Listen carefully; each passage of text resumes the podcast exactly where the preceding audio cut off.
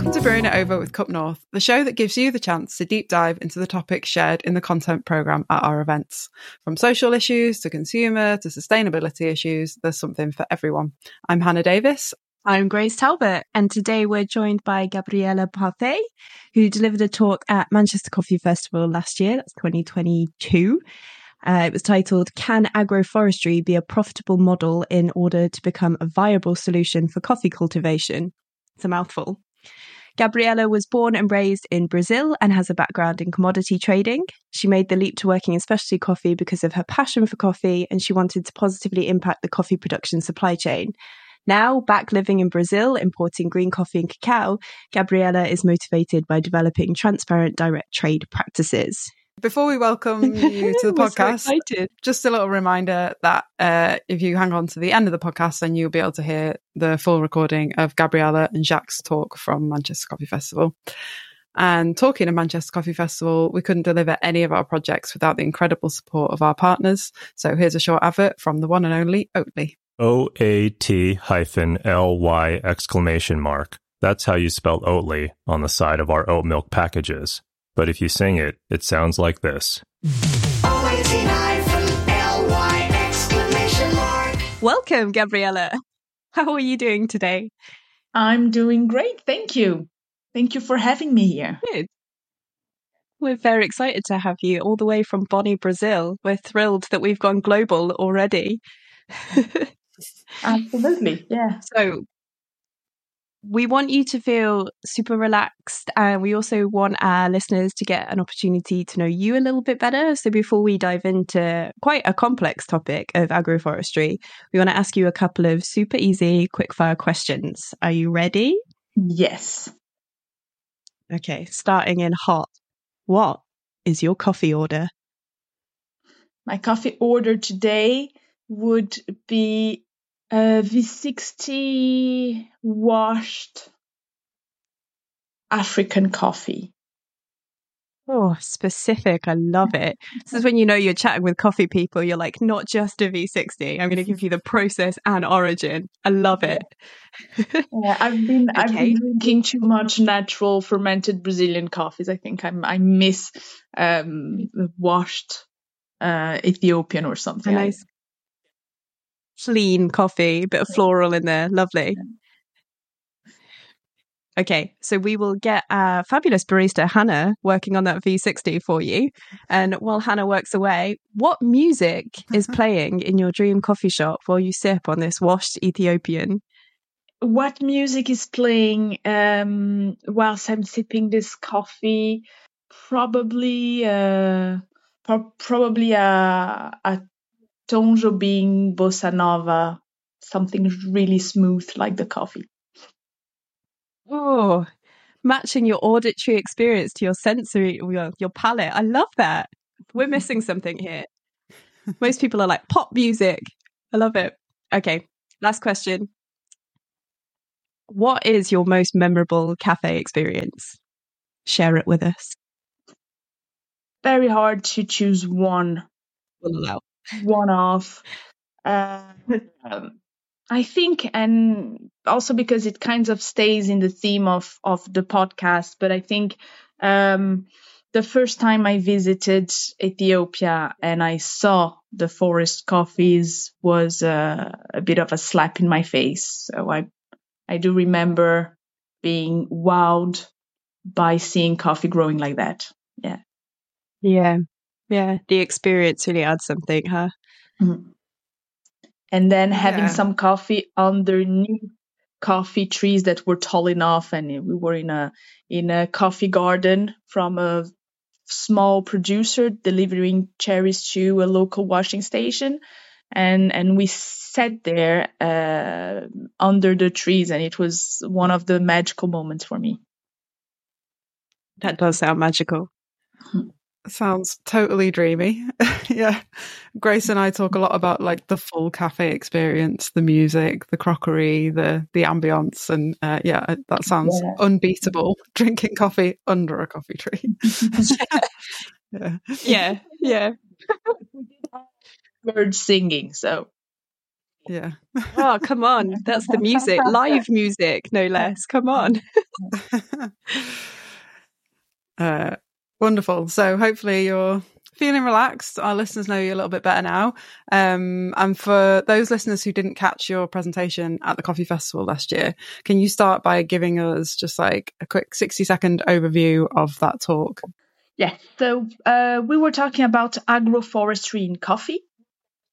And um, we started explaining what is agroforestry in coffee, uh, which basically is when you uh, when you plant uh, trees uh, amongst your coffee crop. Um, we we went further describing that you can have several levels of agroforestry, from just planting a few trees to uh, to um, more or less complex forest system so back then, when I was uh, working at Belco, we had worked with French Agroforestry uh, Association, and they had kind of simplified uh, the different types of agro uh, of agroforestry. Sorry, in in three in three different levels. A first level where you have um, a very basic coffee and trees uh, it could be all the same kind of trees, just so it has uh, only one one extra layer of canopy. A second level of agroforestry that has uh, two layers of canopies and has more um, variety in tree varieties and a third level, which is multiple layers of canopy, uh, very ancient trees, and a, and a much richer ecosystem. Uh, so we went on kind of uh, explaining that this uh, third level of agroforestry, that is the one that, that has uh, uh, layers of canopy and kinds of needs uh, for an existing forest to exist, to have so many old trees and different levels, that it only exists as such in coffee in Ethiopia. So uh, Ethiopia is a country where you can find already uh, this kind of advanced agroforestry in coffee uh, because it has been preserved all these years and farmers have been growing coffee like this for many many years now. It's i, I like to remember that ethiopia was is one of uh, the the only african coffee that wasn't colonized.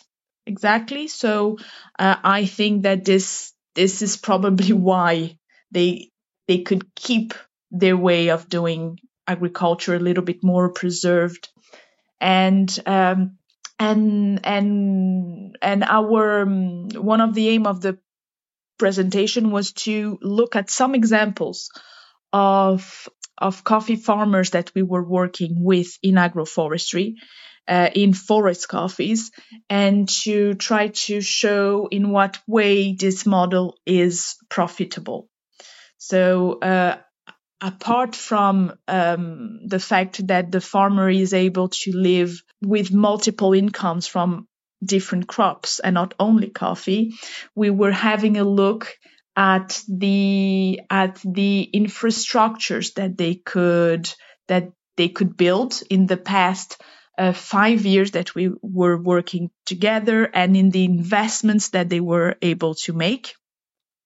And in the presentation, we shown that uh, we took two examples and shown that that they could um, have significant investments in their farms, uh, building new facilities, uh, investing with, uh, in in many cases with um, not with loans, which which is a first proof that agroforestry can be profitable because they can live from it and reinvest uh, the money in their farms. Yeah, I think I think agroforestry is a term, certainly something that I've seen quite a lot in the in like my brief history of working in specialty coffee and kind of surrounded by people who are interested in it. Um, it's it's one of those terms that you see a lot, and I'm always struck by how little it's understood.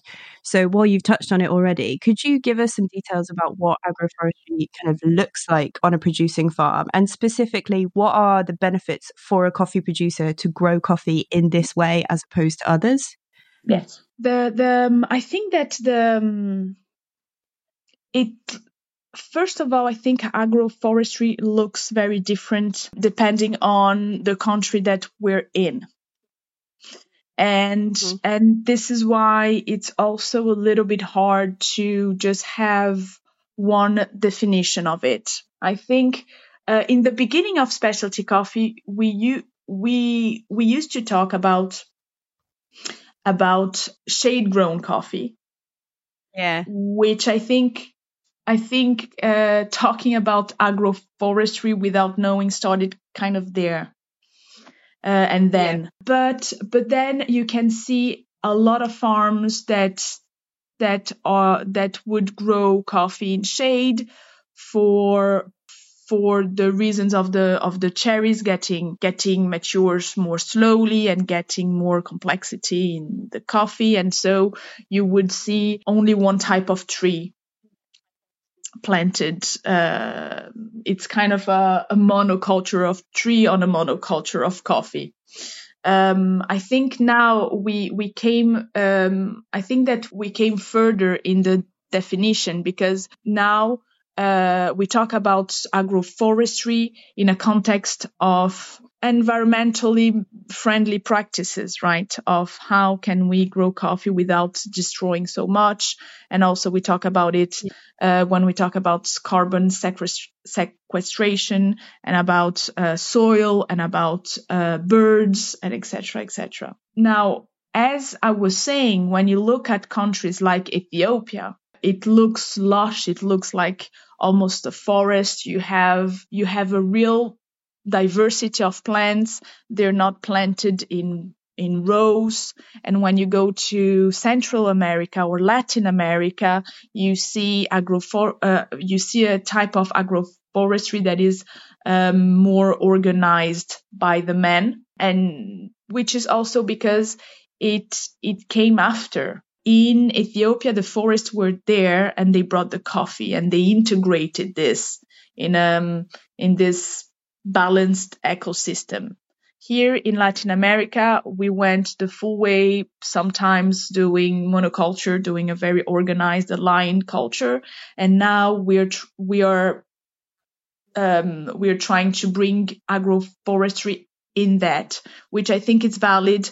And and and when you look at how at what agroforestry looks like in Latin America, let's say because I know it more, um, it's I think it's okay that we're not completely there yet. It's okay that it looks different because it's it's more new when we're and and and we come from a long way.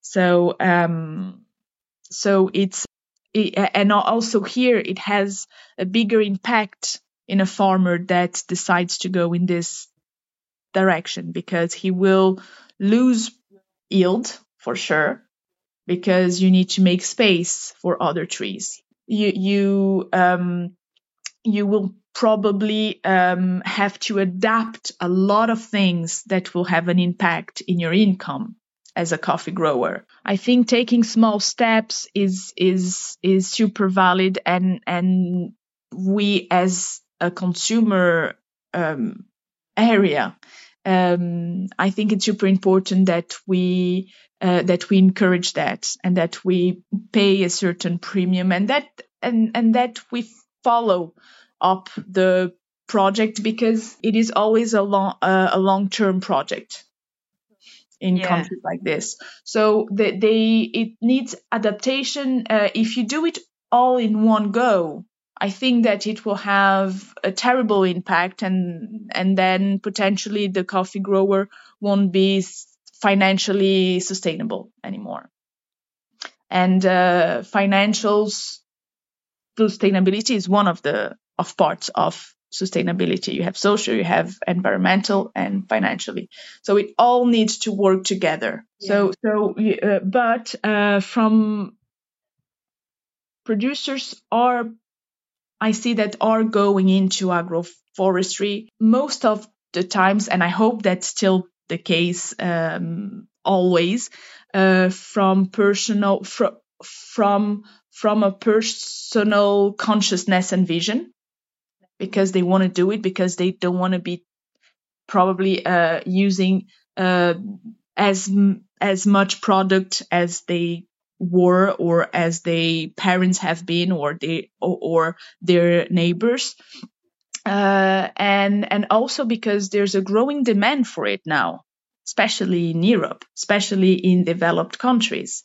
Um, alongside with this growing demand we have now laws in europe that are going through about about deforestation products.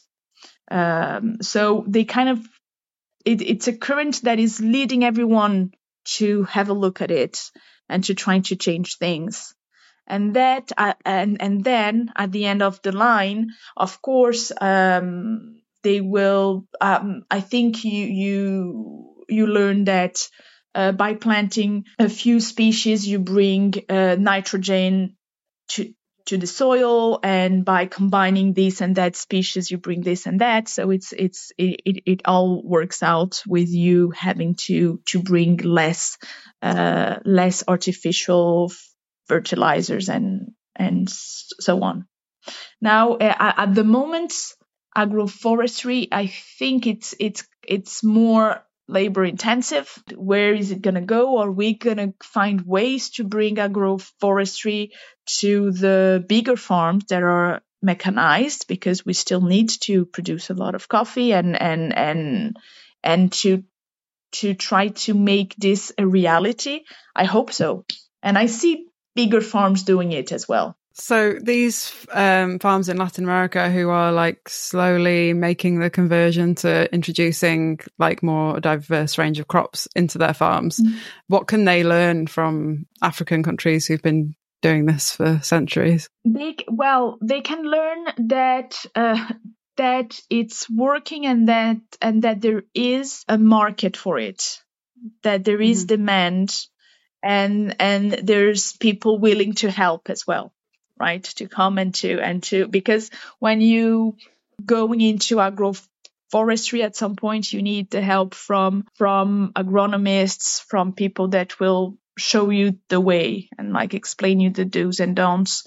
Um, this is, I think, um, a, a a big a big question because it costs a lot of money as well. Uh, the trees are also expensive, and the and the consultancy to do the right thing as well.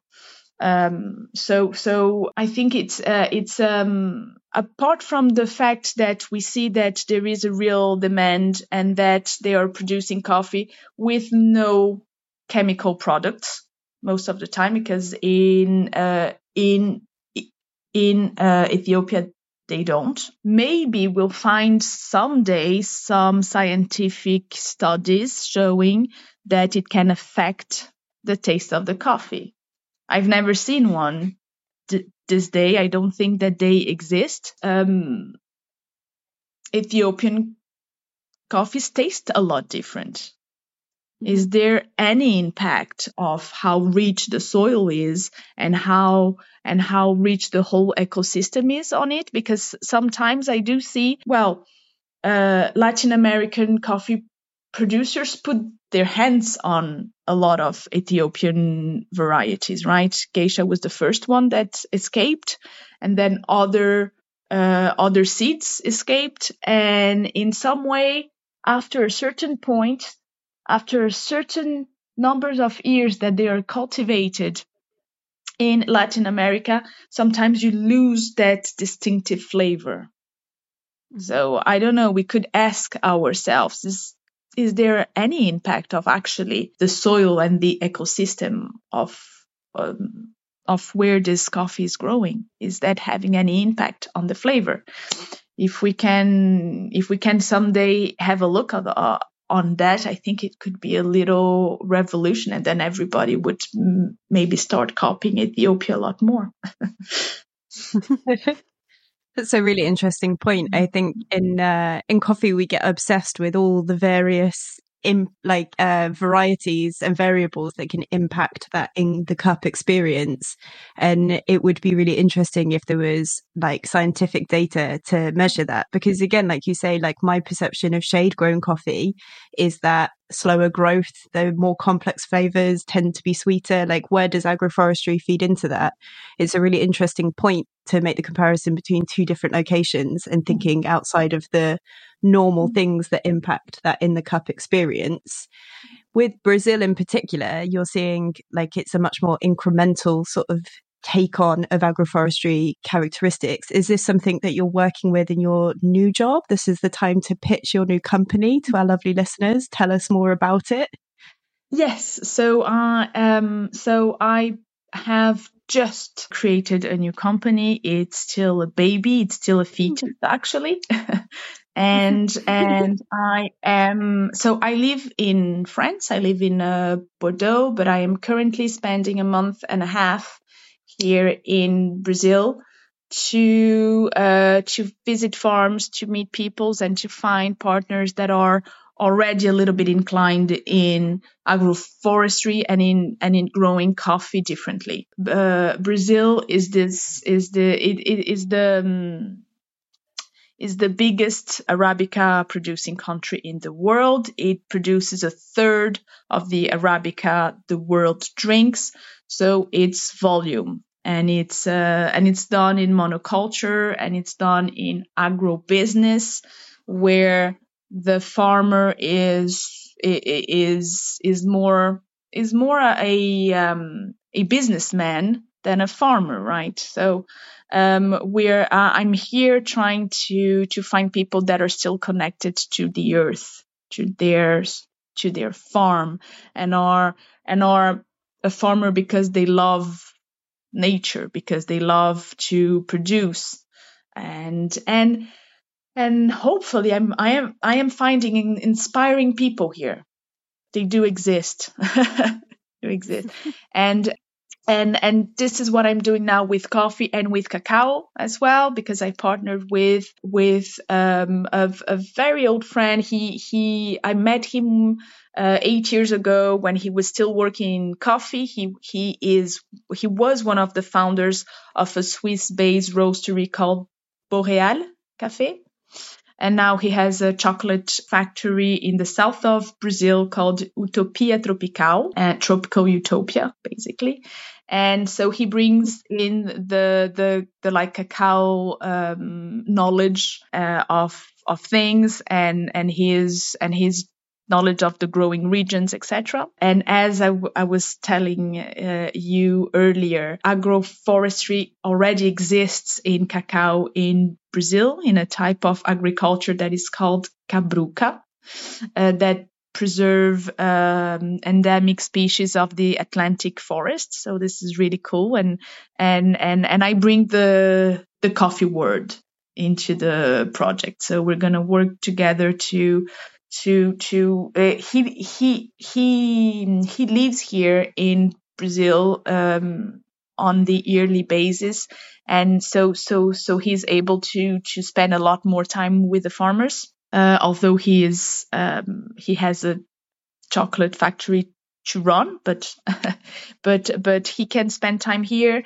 and and and we can try to uh, to bring a little bit of this of this cabruca knowledge of this local agro uh, agroforestry knowledge that does exist in in cacao a little bit in the coffee world we hope Ooh, congratulations wow. that sounds amazing yeah, yeah. you're conjuring up so I'll many keep you, I'll keep you informed Amazing. Yeah, you're conjuring up a lot of uh, incredible images of Brazilian forests as you talk about all those mm. different crops growing together. So next week we're you... going to go to visit uh, cacao farms and and if I have some some like amazing photos of what a cabruca is, I'll send you guys.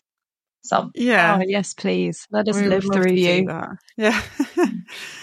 Um, do you find coffee and cacao growing in the same like area? Then is that something that works well together, or what kind of crops uh, do like crops work better to be kind of integrated with cacao and coffee, or like how does that work? Yeah, we don't. We really no. don't, and this is this is uh, because it would be nice to grow both together. We Mm-hmm. don't yet because cacao grows in low altitudes and coffee grows in higher altitudes. I see. So we end up even if uh, like uh, the the one of the um, one of the biggest uh, I think the biggest uh, producing area for cacao in Brazil is Bahia.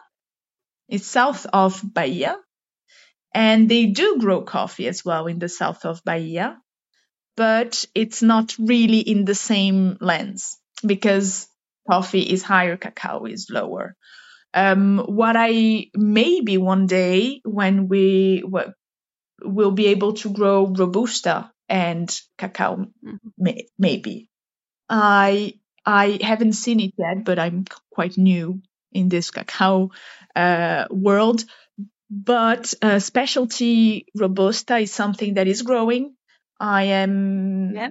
seeing more things about it and hearing more things about it.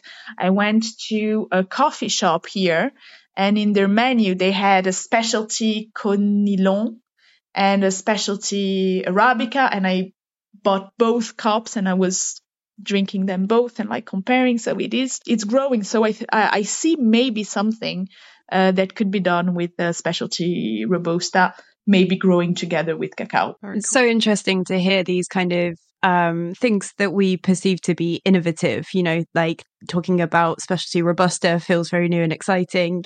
And then what you're really talking about with Ethiopia, Ethiopian agroforestry is that it harkens way back. So there's this kind of hybrid of future notions with older ones.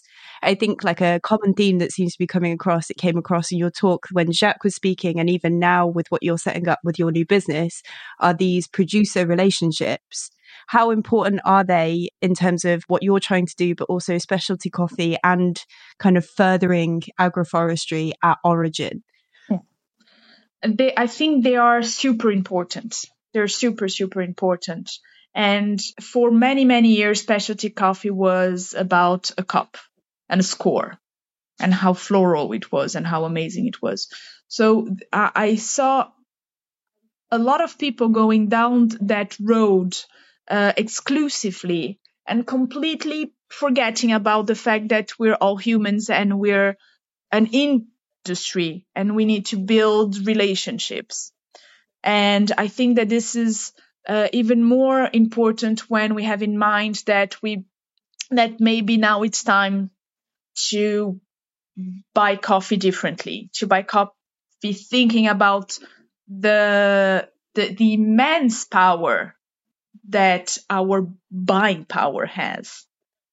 I think it's more, it has more weight than voting, right? If you don't want to see something anymore, stop buying it and buy something else and like encourage something else. It's a great, uh, I think our buying power is, is, is, is a, is a weapon and, and we should use it knowing the power it has and when we and when we want to encourage uh, agricultural practices it's it's something that takes time. It's long. You don't buy one year and go away. I think that uh, that um, choosing the right partners i think i think will bring so much fulfillment to many coffee people you know finding and building and and and seeing the small impacts that that we can have professionally is great. And then of course growing a forest takes time.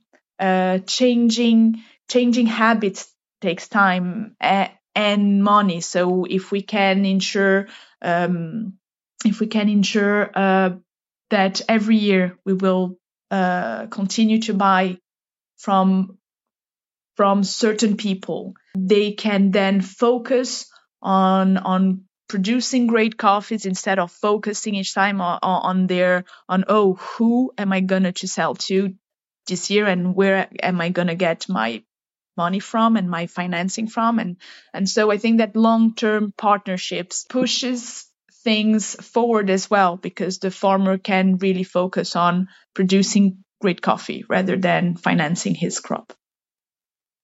Yeah, it creates longevity, like true longevity, which is mm. a facet of sustainability I think is often neglected. We talk about mm. sustainability and think only mm. environmental, but like you say, there's huge um, power to drive change when it comes to buying mm. power, and that leads to longevity of mm. farmers and producers. It's wonderful to hear you speak on it with such knowledge and Well, passion. it doesn't necessarily means that everything that we should do and all the coffees we should buy should be like that. We can, of course, fall in love with a cup and say, "Oh, I, want to buy that coffee." But I think that for the for a few projects, or maybe maybe choose one, right? As a as either if you're um, a roaster or, or even a coffee importer or even a consumer. Oh, I really like what these guys are doing. I'm gonna I'm gonna try to to keep uh, to keep that market alive. Wonderful. I guess I'm, as you've been chatting, I've been wondering, like, and this might be a tough question for you to answer, but do you know uh, what percentage of coffees grown at the moment are like grown as forest coffees or in a kind of um, a farm where they're using agroforestry practices? And maybe you don't know the answer to that, but like, do you think that we're moving towards a point where that percentage will increase? Yeah, worthwhile, I have no idea. I think it's even hard to know because where do you draw the line? Maybe, yeah, maybe it it could be like what is the percentage of coffees that are not growing in monoculture Yeah. alone? But then there's inside of of like as um, when you have planted a few trees, it started like where do we draw the line between just planting a few trees and having a complex ecosystem i don't know i know that in ethiopia it's the majority although everyone does not grow coffee in an in an actual semi forest but even when you have garden coffees that uh, small farmers have something that looks more like a garden with an orchard and uh, fruit trees and, and things like this. This is already a little bit agroforestry. So in uh, in like Ethiopia, it's I think it's a great percentage. When you go to Kenya, it goes down because they do monoculture there still. If you look at Brazil, it's it's so small. I think I don't have the the number, but I think it's it's pretty small. Cool. Wow. I, I, I do see it So- growing because we're all here and we're Yeah. making something about it, doing something about it. It's certainly a topic I feel I've seen, particularly um, specifically with Brazil, excuse me, since the frost and the massive impact of that. I, I, again, this could be the echo chamber I exist in, but I certainly feel like it's a topic you're seeing come up more as people are looking to kind of fight the challenges uh, that come with climate change and Yeah. those extreme weather events. Obviously, this is just one element of a huge kind of systemic overhaul. It's it's a massive topic really, isn't it? And it's not something that we can cover in this in this short podcast. But we do want to say thank you for sharing your expertise and wonder if do you have resources you'd like to point our listeners to if they did want to develop their understanding of agroforestry or even your new business, where can people find you online? Anything like that you want to share? So everything is is is very new still. So so you can find me basically on Instagram and by email. Uh, I do have uh, the the the the like importing structure that has been created in Europe is called the Good Sourcing. So you can find us uh, me there and by Instagram right now basically. And if people want to read about agroforestry, to uh, I've seen, I I think that uh, a few coffee importers have produced some good materials so far.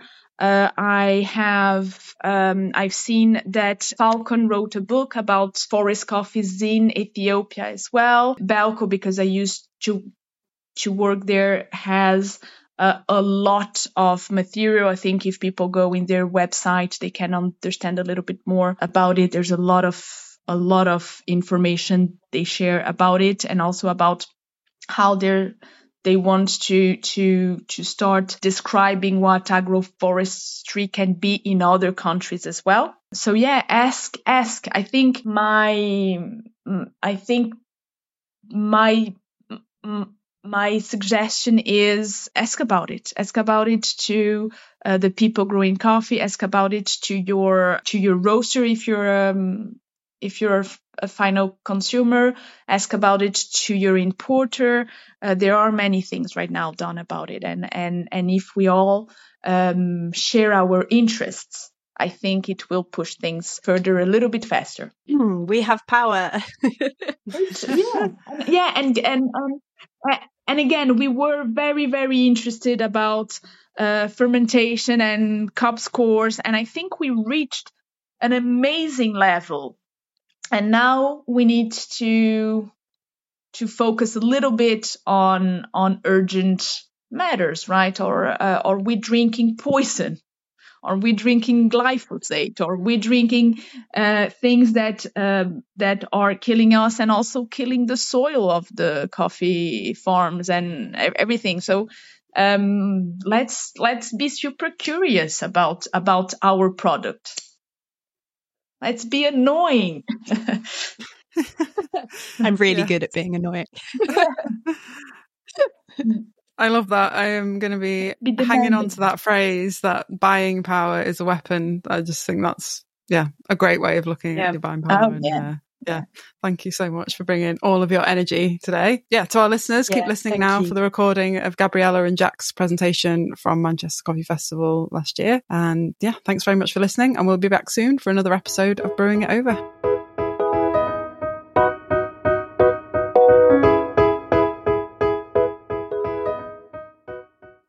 Hi, hello, everyone. Thank you for being here. Uh, Jacques and I work in a company that is called Belco. Belco is a green coffee importer based in several origin countries and here in Europe, in France. Uh, so none of us is English speaker as its mother language. So I hope that you will be uh, okay with that. Uh, so let's go. The aim of this presentation is kind of to show what agroforestry is in coffee. It is something that in some African countries has have always existed and is now becoming more popular and is being also put in place in uh, in other regions of the uh, of the globe. And we will see also why we are watching this in terms of, um, in terms of, uh, also new future European led uh, legislation that will push, that will push, uh, farmers to, to, to, uh, to turn towards this kind of, uh, agriculture. So basically, there is a very basic definition of agroforestry. And agroforestry is an agricultural system in which trees coexist with, with, uh, with uh, crops, uh, on the same, uh, plot. So that means that, uh, that usually the grower have, um, more income than just coffees. But then inside of this definition, you can also find different levels of agroforestry because it's not, uh, it can be only about a few trees, how many trees, how many species. So when you get into it, you can fine tune your definition of what is agroforestry and also what is agroforestry in coffee. We at Belco, uh, we have worked with forest coffees for many years now. Uh, Jacques is the head of the Ethiopian offices of Belco. And uh, I think that since 2015, we have uh, started identifying farms that would grow coffee inside of an existing forest. So that led us to establish a list of what makes those coffees special. We were not inventing anything, but we were seeing that, that coffees could grow that way and what made a coffee a forest coffee. With time, we wanted to export this kind of, of vision to other countries.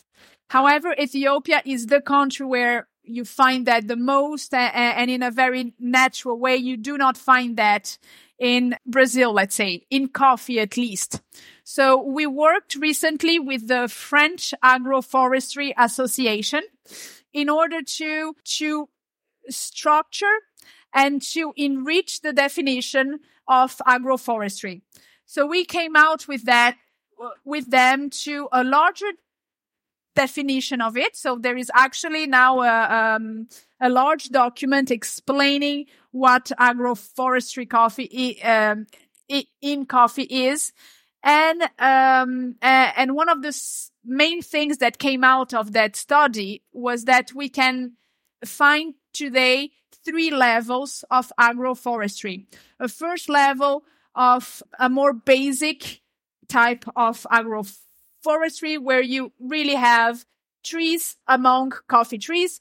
It's usually what we called a shade grown coffee because you don't have a lot of different species. Usually you have two or three species maximum inside of the farm. You have those uh, species of trees are not necessarily native or or like composing a native forest, uh, and you have a single uh, layer of trees and then coffees. We have the superior agroforestry coffees where where you have a minimum of two layers.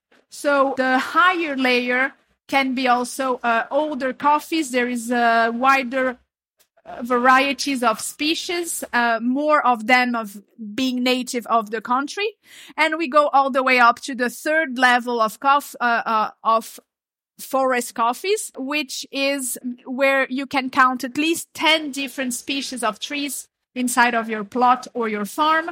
Uh, you have at least 70% of native uh, species and you have at least three levels of of canopy and each level has a function so you have the like older trees that are uh, composing the higher level of of canopy they they they can also be be used as timber uh, but they but the role of when they of when the leaves fall it also enrich the soil so you have more of a rich and complete ecosystem that works on its own.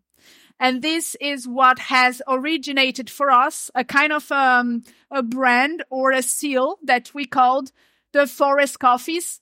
And this is a way to be able to to be able to spot and to give more value to these coffees so the so that the roasters and maybe the final customer know what we're talking about because agroforestry is very large but you also have different types of it that have a different impact on the environment. So this is just some examples to see pictures of what we're talking about. So this is a farm with simple level of agroforestry. So you see all the coffee trees and a few trees here and there. This is a superior agroforestry type where you can see a lot of the same species of trees uh, composing the shade. I think these are acacias. No, this is in uh, Ethiopia. And here you have uh, uh, the, the, the, the, the forest coffees per se, in which you see very old, very tall trees, as well as some uh, intermediate trees that are usually um, fruit and uh, other um, uh, uh, crops for the farmers and the coffees. So we are we will get deeper in what agroforestry is in coffee in Ethiopia first, because it's there when you can still find this third uh, and more advanced level of agroforestry. Uh, so we will have a look at these regions here today with, which is Jimma and Kafa, But this map is here kind of to show you where we can find forest coffees in Ethiopia that they mainly come from uh, Walaga, where you still have a lot of of wild coffee forests as well that cannot really be uh, harvested and commercialized. You have Jima, Kaffa, and Guji. And in all these regions, you find farms that uh, that come closer to the forest coffees. So the main idea here as well is that uh, the the it's it's a very unique model that we have the chance to see that this has been preserved in uh, in Ethiopia and how we can st- uh, and and how can we start uh, thinking about implementing system like this in other countries uh, as well as being profitable for the farmers. So the first idea here is to have a look at how this is done in Ethiopia and how this could be largely scalable and still be profitable for the for the farmers. So this is an example of of of of uh, an agroforestry system in Ethiopia. The name of the local native trees that that that are part of the of the tropical Ethiopian native forests and the coffees. So you see kind of the different layers of canopy as well. So this is the scale of and it is at scale. Yeah, you you see the the human here. I mean, to have an idea of of how great and how big it is. So basically, agroforestry today in coffee and in Ethiopia, we are talking about several levels of canopy, but we're also talking about polyculture, where the coffee farmer can have different sources of income because they also sell uh, honey, they sell fruits, they can spice spices and uh, and uh, wood. You have the preservation of soil and of the local biodiversity. If we look at the um, at the carbon footprint of this type of agriculture, we haven't done this yet, but you will. I'm pretty sure you are negative. You are sec, uh, you are sequestrating uh, CO2 instead of emitting CO2. There is no uses of chemicals. Naturally, there isn't, but this is also something that is part of our specifications for a coffee to be put on the forest coffees label. And most important or very important as well is that this type of agriculture is preserving and showing a certain type of ancient know-how. Coffee producers in Ethiopia have been producing coffees like this for ages, them and their parents and their grandparents. So there is a deep un- uh, understanding of their territory, of their land, and of their products. So it's not us telling them what to do, but there is this uh, idea of their ancient know-how that is being uh, passed on. I'm gonna pass you the. Okay, so sorry for my English again. uh, so we are going to focus on some region. We have a long, uh, long-term partnership, long-term uh, farmer we work with. So when we started um, the brand Coffee Forest, we were uh, including like uh, mainly farmers in the Jima region, Kaffa and Wolaga, and we we sorry, and we had um, we had uh, let's say five or six years history with them, so we we start to see how the the impact of what we did the last uh, five six years. So um, um, maybe you know those names because they are in the present on the list of many roasters in Europe. One of the best, one of them um, well known. So in Jima, we work with Khalid Shifa for five years now, and Mustafa Mohamed Ali, six years. So those two farmers, they were in uh, Gera and Goma Woreda. I'm sure you know uh, Nano Challa, Duromina, so those cooperatives, they are based in this place nearby Agaro. So it's, it is very interesting, those places, because you have uh, native varieties coming from the Choche forest. So most of the farmers, they use a mother tree, they use, a, they use the forest to farm coffee. So for more than uh, I don't know, 150 years, something like this. So you have, uh, like uh, Gabriela said, you have a know-how, but you have also, uh, it's a dynamic, you know, it's not like, it is not because it is low tech, then you don't have evolution, you don't have a sophist- it's not like uh, well thought and sophisticated. Actually, it's, it's very innovative and sophisticated, more than someone spraying uh, chemicals and uh, because you have to know the flora around you, you have to use some species to fight against pests, to you know. So it's very you need to know what you are doing more than spraying like. Yeah, uh, it is actually very sophisticated in a way. Um, and then you we have some people in Kafa. Uh, so today we are talking about uh, Tatmara, which is uh, nearby uh, Bonga. so again, there it, uh, it's a small farm uh, working a nice forest in a Kafa Island, and in Kafa too you have a a biosphere uh, under UNESCO, you know, a reserve. So you have a lot of you you have a lot of uh, the bio biodiversity is very big. So you have a lot of local varieties. Uh, I'm sure you know like Wush Wush, uh, yeah, thousands of it. Uh, yeah, thousand. yeah. So I think we can pass. As I said, we have some history with uh, those farmers and the, the problem is to measure the, the profit the profit they do the they don't have a clear accounting they don't have uh, data available you know so it's not that easy to to measure what we do the impact of what we do and what they do we when we were preparing the presentation we thought with gabriela gabriela what can uh, show the the profitability of a farm and the dynamic so all the indicators like yield, uh, incomes, it's not really accurate to realize what's uh, what's happening on the ground because the yield could come from a choice of the farmer. You know, uh, you can decide when you farm, you have two choice between productivity and quality. So if you target the specialty market, you have to accept not to produce too much. Okay. If you want to have a highly productive system, you will lose quality. So the yield is not really an indicator. It's a itself. It doesn't mean it doesn't mean uh, a lot. And then remember, we are talking about smallholders, small farmers.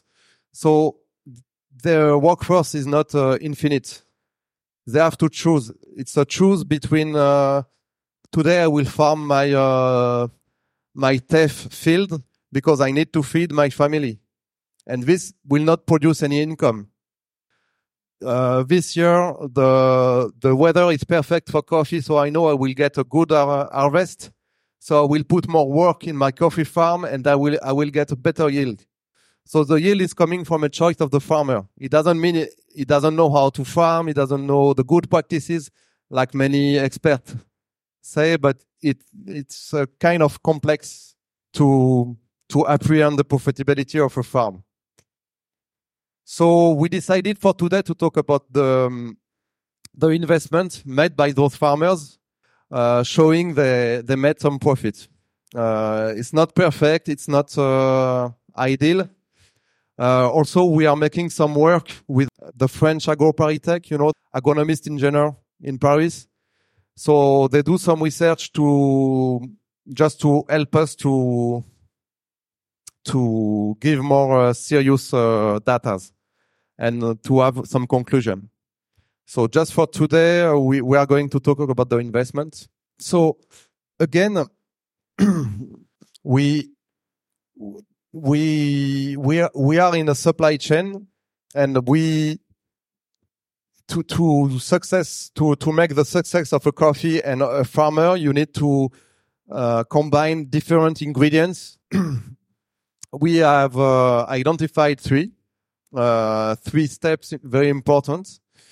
The first one is to to have a strong relationship with the farmer, meaning us as a sourcer and importer, but also the roasters. It's very important to to include the roster into the into the game because we need to to work together to bring the coffee to the to the market and to to be able to talk well about the farm about the the agricultural system so so this is very important to have a strong foundation then to to make sure we have um, we have the product we the roster wants.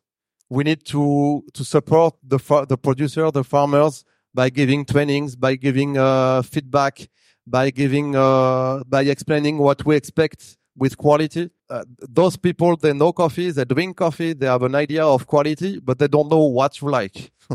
so we need to explain. Uh, we need to explain what what the market expects. So this part is very important because this will help us to have a consistent product, a consistent uh, coffee to put in the market. So then the, the roasters, the, the relationship with the roasters is also one of the most important uh, things because that brings the market, the, the market expectation to the producer. And by, by uh, establishing a relationship between, between the producer and the roasters, will make the um, will will will bring a better product. Will bring more an understanding of what the market expects, and this will this is going both ways. You know, the the roaster can explain the challenge he has, the the coffee he needs, uh, what the market expects, but the producer can also explain. Okay, you you are asking me this, but that means in my uh, in my work it will have consequences and this will be the consequences. Like uh, I have a good example, you know, for it's not from Ethiopia but from Kenya.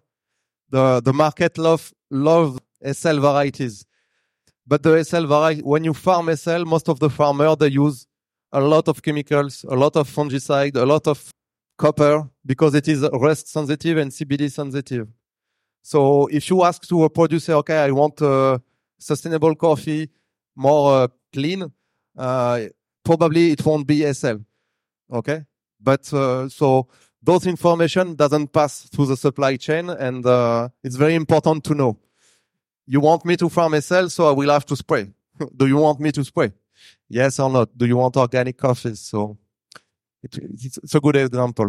And, uh, and then the, the, th- the third most important thing, one of the, will be to, to keep all of this in the, in time, you know, in the in a in a long term. Uh, why? Because we need to to measure the consequences we coming from the the way we work. Uh, we need to collect data. We need to, yeah. So we need time and we need experience. We have experience only coming from time. Yeah. Time. Um, and then because you have um, you have many many challenge like the last two years in Ethiopia, you had a civil war so we, we, we weren't able to, to make uh, serious research. Uh, we, we had planned to bring some, uh, some students from um, masters, you know, to make some research. And they weren't able to come to Ethiopia. They had to go to Colombia. Make, they had made a nice research, a nice paper. But, uh, we have challenge inside the coffee world and in the country context. Let's, let's say like this. Yeah. Uh, this, those pictures is to illustrate the idea to bring roasters to producers to have some uh, uh, close relationship. So you have some. Uh, there you have a Neguseta DC from Tatmara. Here in the middle, this is uh, Khalid Shifa, and again Khalid Shifa. Yeah, we don't have Mustafa. this will show. Uh, this is a list of the investment they made for the last the last five years. So just to give you the profile of those farmers, of those people, um, in 2017, you had a new regulation in Ethiopia uh, allowing you to buy directly from uh, the washing station or from the farmers. Before you you weren't allowed to buy from washing station as an importer, and uh, the the coffee uh, was uh, had to go through ECX, the stock market exchange, where you were losing traceability, or it was only the big farms, like uh, bigger than 35 hectares, were allowed to get an export license and exporting uh, directly the, the coffees.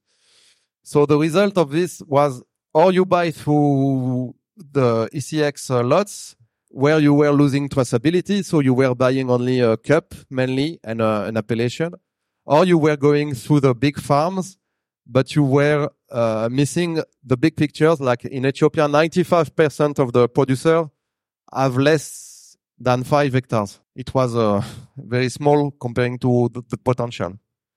So in 2017, we started to buy directly from farmers, uh, millers, uh, on washing station owners, uh, some coffee. And Mustafa one, one, uh, was the first, I think. The first year we bought 20 bags from him. Um, he has two, two farms, actually, two small farms, one in Goma, Woreda, one in Gera. And, uh, as soon as we bought from him, we already, we connected him with, uh, roasters in France, in Germany. It was easy because his name is for marketing. It's, uh, so it's, uh, he, he, it was a kind of easy and the farm were amazing. You know, they visited him, they, they, they met him. So in the last, uh, in the last two years, he built one washing station. He built a dry mill in Agaro to prepare the lots before to send them to Addis Ababa. he started also only business. It's not there, but uh, this year he built 200 hives. Uh, so to build the hive, he bought a machine to prepare the wood you know, to, he started also a cattle uh, activity.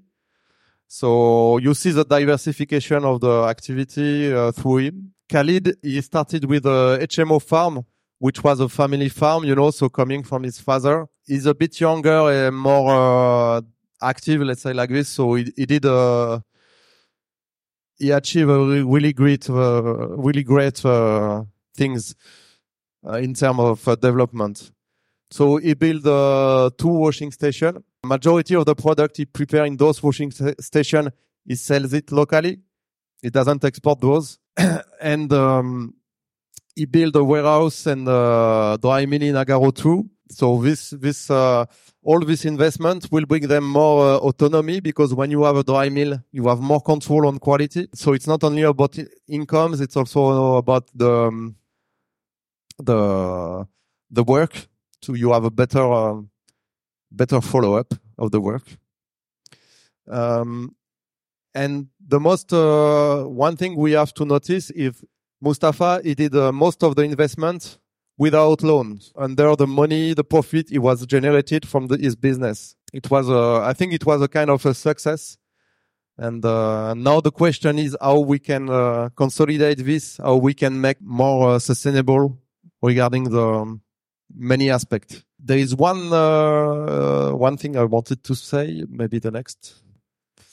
Uh, here you have a you have a view of the of the warehouse in Agaro, the dry mill.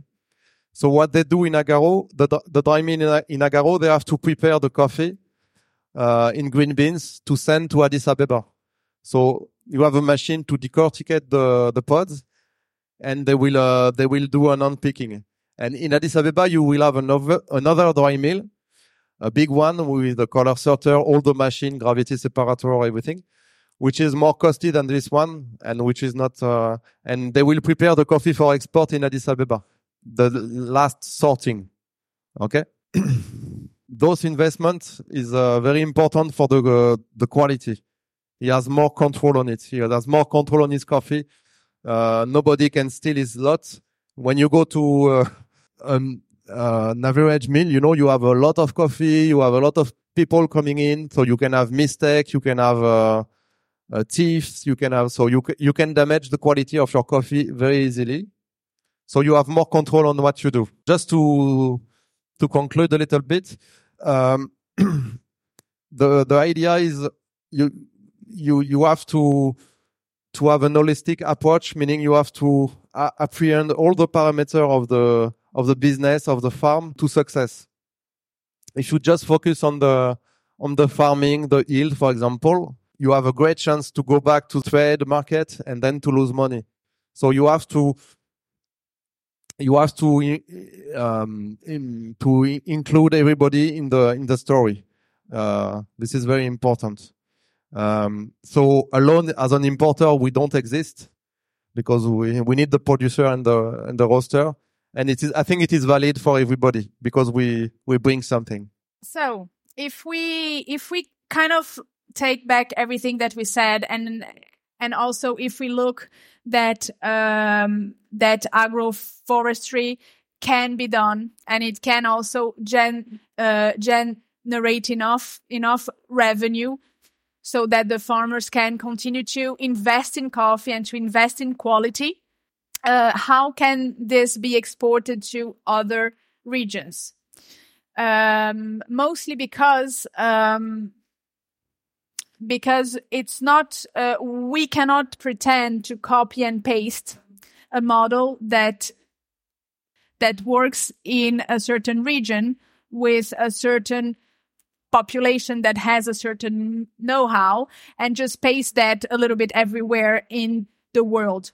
So our idea is to look at what already exists in coffee or not in coffee in other regions. So let's uh, let's have a look of what is agroforestry in uh, in uh, Colombia, uh, Brazil, Peru, Mexico, which is countries that maybe in coffee or maybe in other products have uh, systems that get closer to the to the to the higher levels of agroforestry and let's try to have a look at what the know-how is there so i took uh, a, a more concrete example of Brazil because I am from there and I, I, and I I see a lot of things that are happening there around this topic. Uh, so, for instance, uh, today Brazil is this country where you can find the the um, the strict opposite to what agroforestry is. You have a lot of uh, huge industrial farms, a lot of monoculture, and a lot of producing farmers don't have this this know-how of how to grow coffee in agroforestry or or in permaculture. So on the other hand, what does exist? Uh, they have a system that is called Cabruca. Uh, Cabruca is the name given to agroforestry in uh, cacao that is native and other nuts that are also native and and and how and, and how can you adapt these models to coffee so the this um, when we look at this in this way uh, we can hope to build something that is more engraved with the balance of the Brazilian ecosystem, with what native uh, what native trees do they use, and what way uh, uh, and what way do they build to to to make all the crops to be profitable. So nowadays we are starting to already see the coffee projects in agroforestry that are on the first step of agroforestry, the basic one. You have some a bit more rare that are on the step two. And, uh, I think you don't really find the, the, the semi-forest coffees that you find in Ethiopia yet. But it is important as well to say that in this process, it is very important to keep in mind that you cannot make a very uh, a very uh, fast and a very um, extreme conversion because you need to first of all let the system adapt and second of all you need to take into account that if you do something that is a little bit too rigid or too fast uh, you don't uh, you don't ensure uh, the income of the coffee grower. So it needs to be something that is done slowly, step by step, and kind of hand to hand with the producers, uh, so that they can keep earning a revenue during the transition uh, and always keeping the like uh, vision of where you want to go. Um, and uh, and to finish, uh, because we don't have any more time nowadays, we will start to see a lot of people talking about agroforestry in coffee, and a lot of it will be pushed by new legislations about imported deforestation and on uh, carbon credits and things like this. So this, in a way, are are European laws that are being built right now. So, uh, as we speak, we don't really know yet what kind of exact laws we will have, but uh, on on the one hand, this is good because it will push farmers in regions that don't do agroforestry at all to start looking at it, especially because when you do agroforestry, you can maybe sell carbon credits to other companies. So there's this this new uh, dynamic that will start to be put in place, and uh, it can push things into the right direction. But I think that uh, it is worth stating that uh, deep down, this is not why we're doing it. Doing it because it's um. Uh, I think that we have uh, seen and learned now that we need to uh, to maybe analyze agriculture a little bit differently, especially because in the in in the regions and in the countries that we need to grow coffee, uh, if we don't change that now, we won't be able to drink coffee anymore. Anyway, agro forestry as well, in a very very simple way, uh, brings the temperature down from more than five degrees so it is a way, it is a more or less simple way uh, to uh, to just approach coffee and to be able to continue to grow coffee and to drink coffee tomorrow. And uh, I would like to end like this. So thank you very much.